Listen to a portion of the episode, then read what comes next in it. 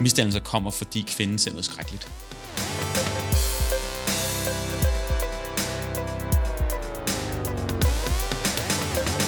Lægen havde altid ret på det tidspunkt, det gjorde.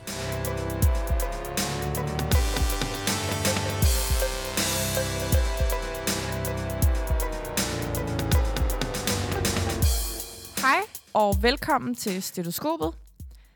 Datoen siger 1. december, og vi starter måneden ud med et helt særligt afsnit, hvor vi vil tage jer, vores fantastiske lyttere, med på rundtur på Medicinsk Museum i hjertet af København. Sammen med Malte Bjergård, som er kurator og museumsinspektør, så vil vi dykke ned i nogle af udstillingerne, som gemmer på historier om fortidens skøre opfattelser af sundhed og sygdom. Og vi kan afsløre, at de ligger rigtig langt væk fra nutidens forståelse af moderne medicin og DNA-teknologi. Så tag med os på udflugt og hør blandt andet historien om de siamesiske tvillinger Marie og Martha fra 1848, og hvis man troede, at bordtennisbolde kun var til beerpong og bordtennis, så vent til du hører om de berygtede bolde fra Panums fredagsbar, som var med til at skrive historie. Vi håber, at du har lyst til at lytte med.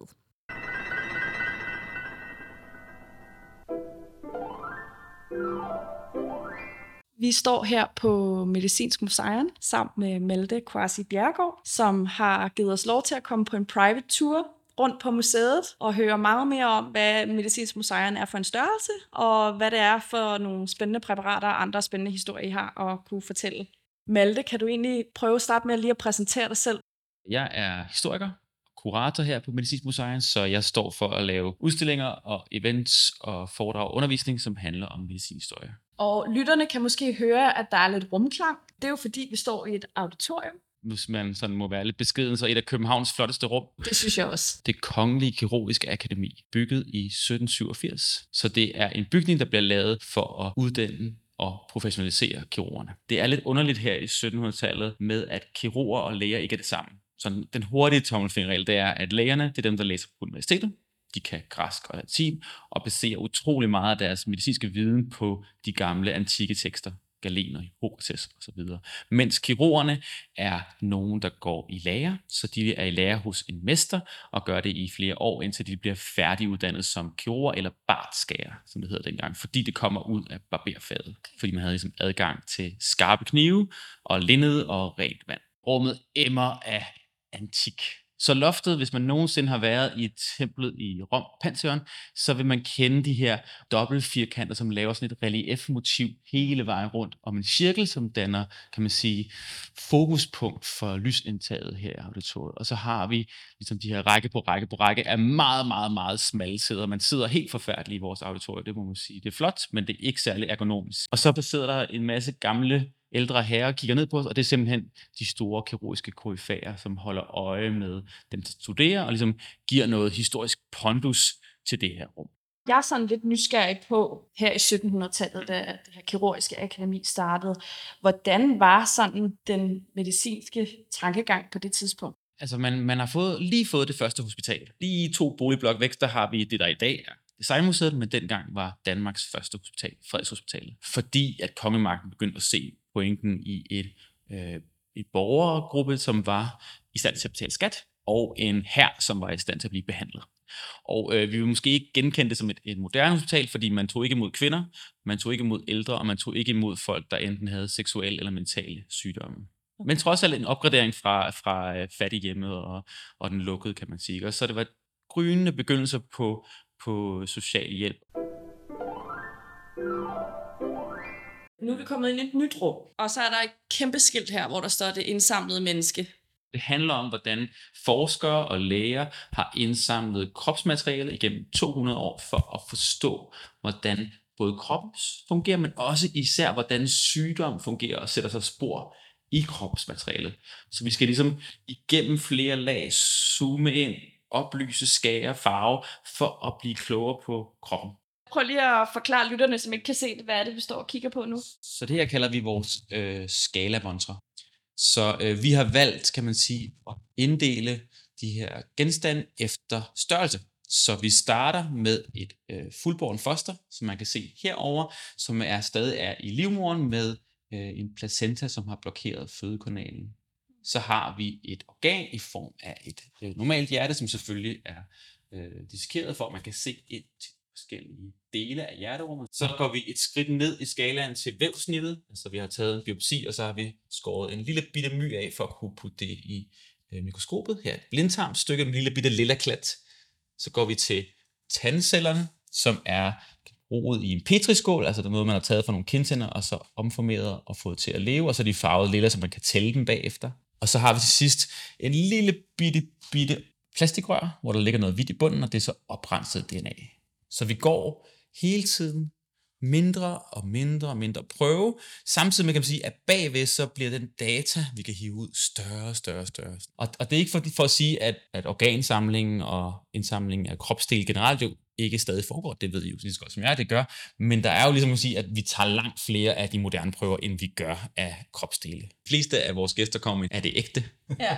Ikke også? Det er, sådan, det er den verden, fordi at det er svært ved at forstå, at det hele er rigtige mennesker. Det er den reaktion, folk kommer med, når de ser det. Altså, jeg tror, at den der lige dele, sådan øhm, utryghed og fascination af døden, altså som rammer os, altså så folk vil gerne gå tæt på og gå længere væk sådan simultant, ikke også? For det første kan man sige, med fosterne, der er det jo noget særligt, fordi man kan se, at det er menneskeligt i dem, og så er der også det der med den der lidt ubehagelige, som er svært at placere. Altså det er nogle gange nemmere med børnene, for de trykker bare næsen på roden, ikke også? Mens for de voksne, der skal, man, der skal de op i deres hjerne og lige finde ud af, hvor, hvor deres følelser ligger hen især.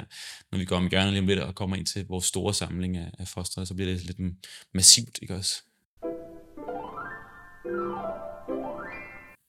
Så det man ser er jo et utal af eksempler på misdannelser.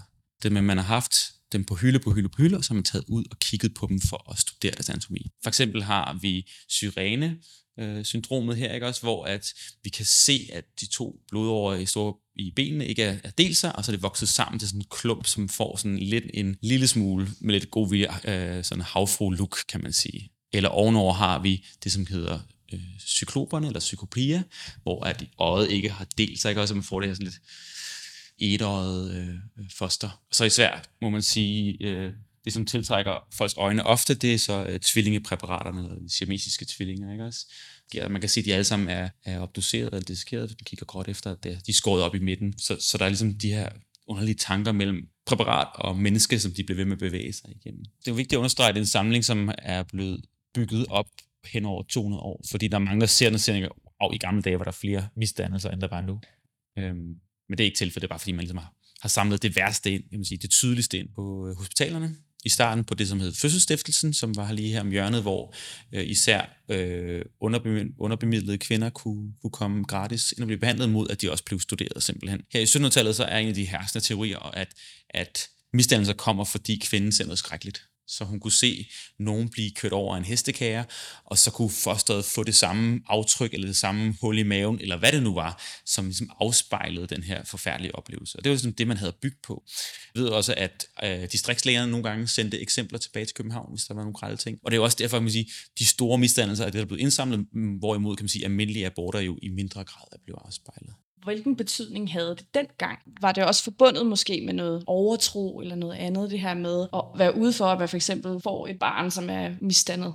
Altså, vi ved ikke så meget om det, fordi man ikke har skrevet så meget ned, men det er klart, at, at der ligesom har været øh, en tosidig fortælling, enten, enten har nogen ligesom kastet forbandelse på en, eller også har man gjort noget, som kræver, at man er blevet straffet af Gud. Så, så den har helt klart også ligget og luret under overfladen, ikke også? Og, og, og øhm, det er jo også sikkert noget, som, som, som, som har været meget svært at håndtere, fordi det ser så skrækkeligt ud, det er jo klart. Vi har faktisk kun sådan ligesom et lille vindue ind til de historier. Og det er fordi et af de her præparater er, der er blevet skrevet en artikel om. Hvis vi vender os om, så er der et sådan en monsterprocent, som også er en øh, sammenvokset tvilling. De er vokset sammen omkring hofterne. De er blevet delt i tre præparater. Så vi har huden, som ser så nærmest mumificeret ud, fordi den er så gammel.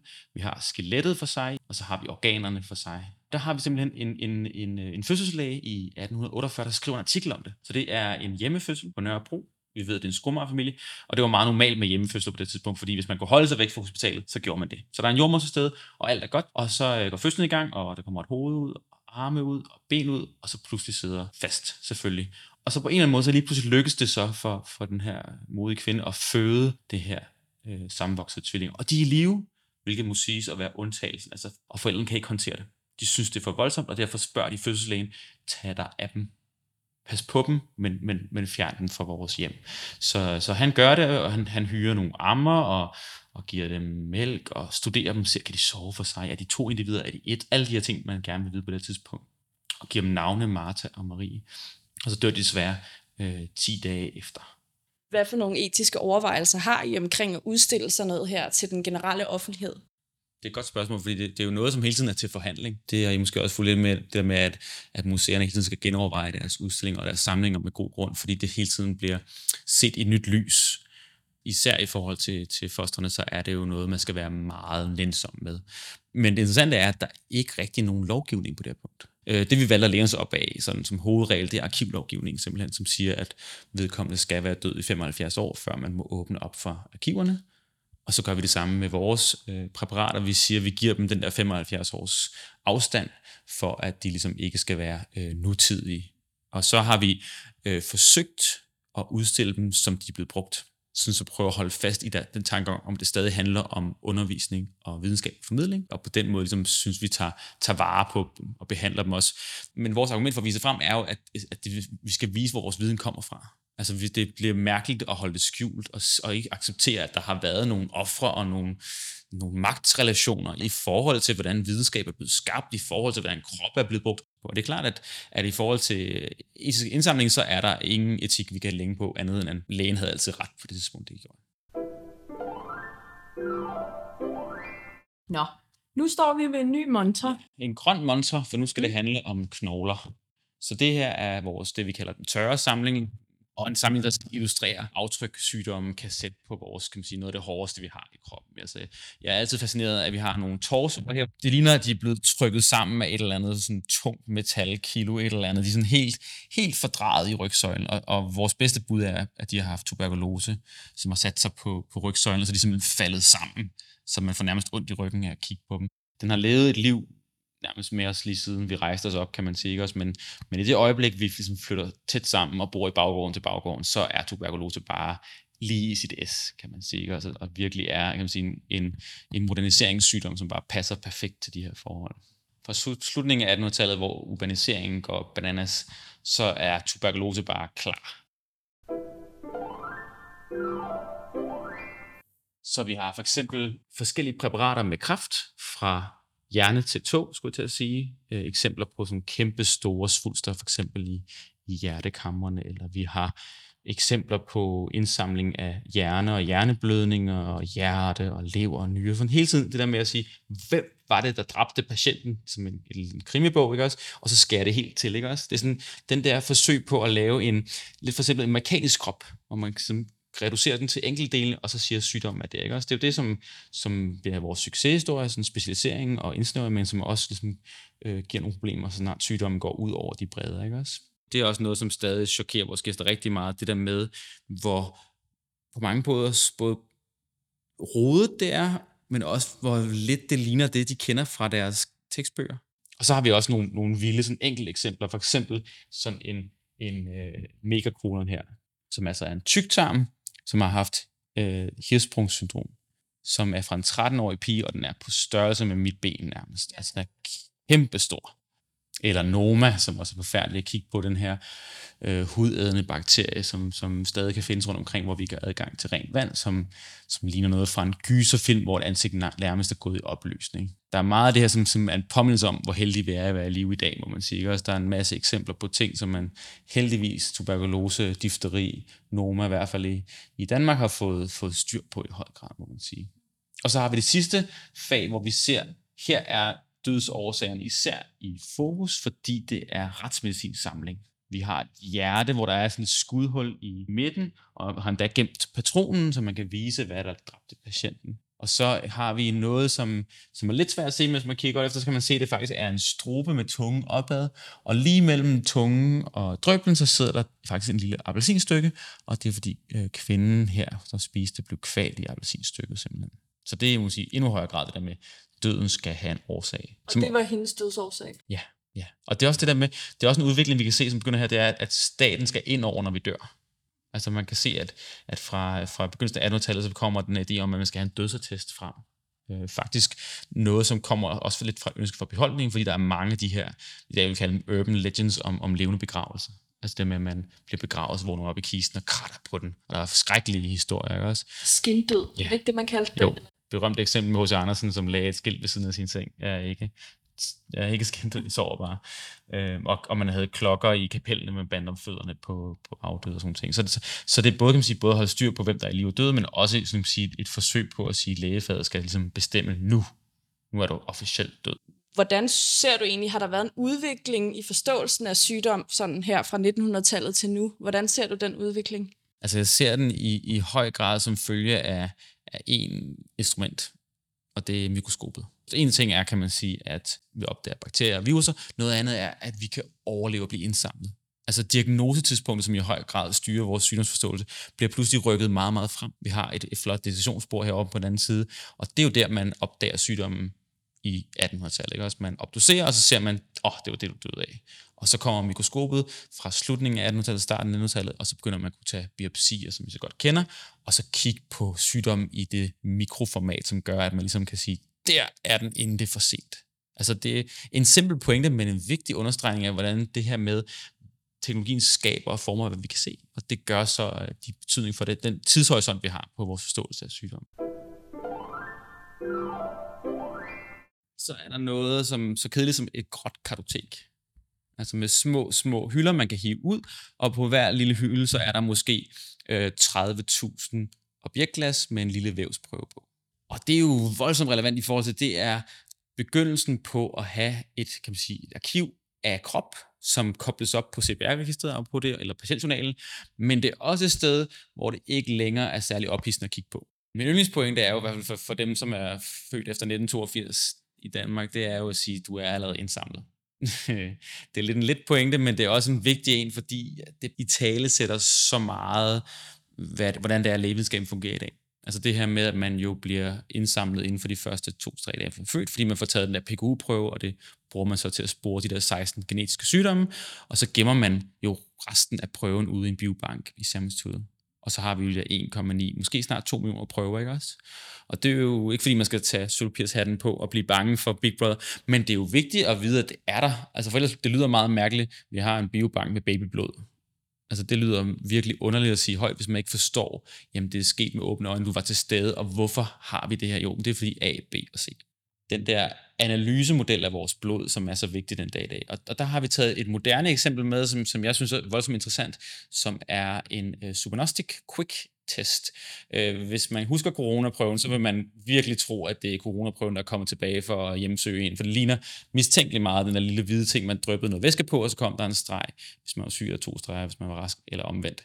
Og det er lidt det samme det her faktisk, fordi tanken er, at man skal kunne putte en blodprøve på den, og så med nogle få steps, og så får man simpelthen en streg, hvis man er rask, og to streger, hvis man er syg. Bum. Færdig. Det er jo noget, der rejser spørgsmål om det her med, hvad er vores personlige, objektive eller subjektive oplevelse af sygdom? Ikke også? Fordi nu bliver man bare sådan en kemisk interval, som jo er baseret på noget ret vigtigt og, og, og dygtigt data fra Hvidovre Hospital, men som jo også gør det meget svært at være patient, hvis man ligesom tager den der til at sige, at du kan godt tage hjem. Samtidig kan historie opstå fra et uventet sted og under uventede omstændigheder. Det understreger Malte, da han viser os et par bordtennisbolde fra Panums fredagsbar den 6. marts 2020.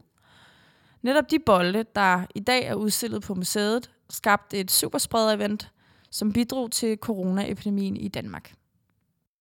Det er jo fra øh, jeres øh, bar, bordtennisbolden fra Beerpong, apropos det der med, at vi også skal indsamle nutidige historier, så, så var corona jo en, en udfordring med at finde det, der afspejlede nutiden. Ikke? Altså, der, var, der var de her bordtennisbold jo bare fantastiske, fordi de ligesom kom fra det her event, som var super spredt, men også fordi de ligesom, det er lidt ironisk i selvfølgelig, at, at et, et medicinsk funderet sted havde den her begivenhed, og man kan jo godt forestille sig, at det ikke fordi, vi siger, at det var bordtennisboldens skyld, men der er klart, der er et eller andet med for hånd til glas til mund, som er lidt interessant i forhold til smitteteori, kan man sige, som er lidt sjov. Kontra den anden genstand, som, som nok er mest ikonisk for det, det er jo, så vi også har indsamlet Magnus Heunicke's øh, berømte, berygtede, altså hvad for en lejr man falder i, øh, smittekurve, ikke også, for hvorfor vi skal indføre alle de her begrænsninger på vores hverdag. Det er nemlig for, at sundhedsvæsenet ikke skal overbygges med patienter med corona. Ikke også? Og det, det er jo, altså for, for vores nørdede synspunkt, så er det fascinerende, at på trods af, at alting ligesom foregik i høj grad på YouTube-kanaler eller digitale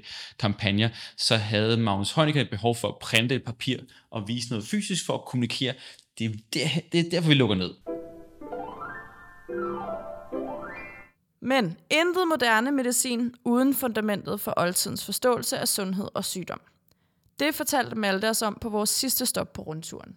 En vigtig pointe, som jeg synes er værd at fremhæve igen og igen og igen, det er, hvor nyt vores forståelse af sundhed og sygdom er. Altså, det er svært, altid svært at trække en, en linje i sandet i historisk kontekst, men, men sådan 120-150 år har vi haft den her forståelse, hvorimod at den, ligesom den antikke forståelse af sygdom har vi jo haft i 2000 år. Og vi har altså fire søjler, som repræsenterer fire forskellige væsker. Blod, gul galle, sort galle og slim. Og var man syg, så var det fordi, der var ubalance. Og man kan måske godt forstå, hvor de der tanker er kommet fra, ikke? også fordi, at hvis man observerer en syg krop, så udskiller den væske. Altså den sveder, eller den kaster op, eller har diarré, eller hvad det nu er, eller snotter, fordi man er forkølet. Så det er jo ikke svært at se, hvor den her tankegang er kommet fra. Og det vigtige er ved det her system, altså det er at kigge på, at der er fire væsker, men der er også fire årstider, som passer til hver væske. For eksempel forår og blod hænger sammen. Det passer også med et livsstadie, så forår og blod og barndom hænger sammen. Så passer det også med et, et, et form for temperament, sangviansk her, og så også et øh, element luft. Så det er et system, der forklarer ikke bare sygdom, men også placerer dig i dit miljø, hvilket må sige at være ret moderne, ikke også? I en forstand, at det der, man skal ind og kigge på, hvor er patienten placeret, og hvordan har patienten i det miljø, de er i. Det er også derfor, at før lægen går i gang med overladet, eller stikker den der nål i nakkeskinnet, så skal han kigge på søvn og option kost. De sådan store dødstød til den antikke forståelse af sygdom kommer i sådan i i 1860'erne, 70'erne og 80'erne. Især kan man sige, så, så øh, et af de store ting er, at man opdager tuberkulosebakterien i 1882, Robert Koch, som virkelig sådan alt afgørende ændrer nogle ting, fordi man kan sige, okay, der er en bakterie, og der er en sygdom, og så begynder man ligesom, så begynder hele den lavine at rulle, kan man sige, også med, med kolera og med syfilis og så videre, hvor man kigger, så er der en, en bakterie, og har vi nået toppen af viden. Sådan, før så overlod vi, og vi gjorde alt muligt barbarisk, og nu har vi blevet meget bedre, og nu kan vi det hele. Ikke også? På trods af, at man sikkert om 50 år vil kigge tilbage på de operationer, vi gør nu, og tænke, hvad i alverden havde de gang i? Hvad laver de? Det kan man da ikke gøre med mennesker. Og det er det der, sådan, det der skift, som man nogle gange glemmer, at nu må man vide det hele, og nu må man have svarene, fordi vi sådan, det bare hele tiden baseret på, hvad vi ved bedst eller kan lige nu. Ikke? Jeg kom til at tænke på, øh, hvad tror du så er den mest betydningsfulde indsigt, du kan få ved at komme her på Medicinsk Museum? Altså, jeg, jeg, jeg håber, der kan man sige, at, at de lærer noget om, hvor lægevidenskaben kommer fra, og hvorfor det er så svært ligesom at gå fra, fra krop til viden eller behandling og indgreb, kan man sige. Øh, det er egentlig bare at se det her med, at de her samlinger fandtes. Altså, det, det, det er faktisk den første pointe, det med at møde den, og så den anden pointe er at møde den spejlet i nutiden. Altså, fordi det er jo det vigtigste for vores side, det er jo at sige, ja, skeletterne og fostrene taler til dig og siger noget om, hvordan vi er som mennesker, men blodprøven er i høj grad lige så vigtig som den øh, foster i glas, og lige så relevant for dig på mange punkter, og det skal vi snakke om. Og med de ord slutter dagens afsnit af Stetoskopet. Vi håber, du har nyt rundturen. Tak til Medicinsk Museum og særligt til Malte Bjergård for at stille din viden og din historie til rådighed. Og Medicinsk Museum kan besøges kvitterfrit, hvis du er studerende på Københavns Universitet, og ellers til en rigtig god studiepris, hvis du er studerende på et andet universitet. Vi er tilbage i det nye år med et afsnit om ret til behandling i sundhedsvæsenet. Rigtig god jul og godt nytår.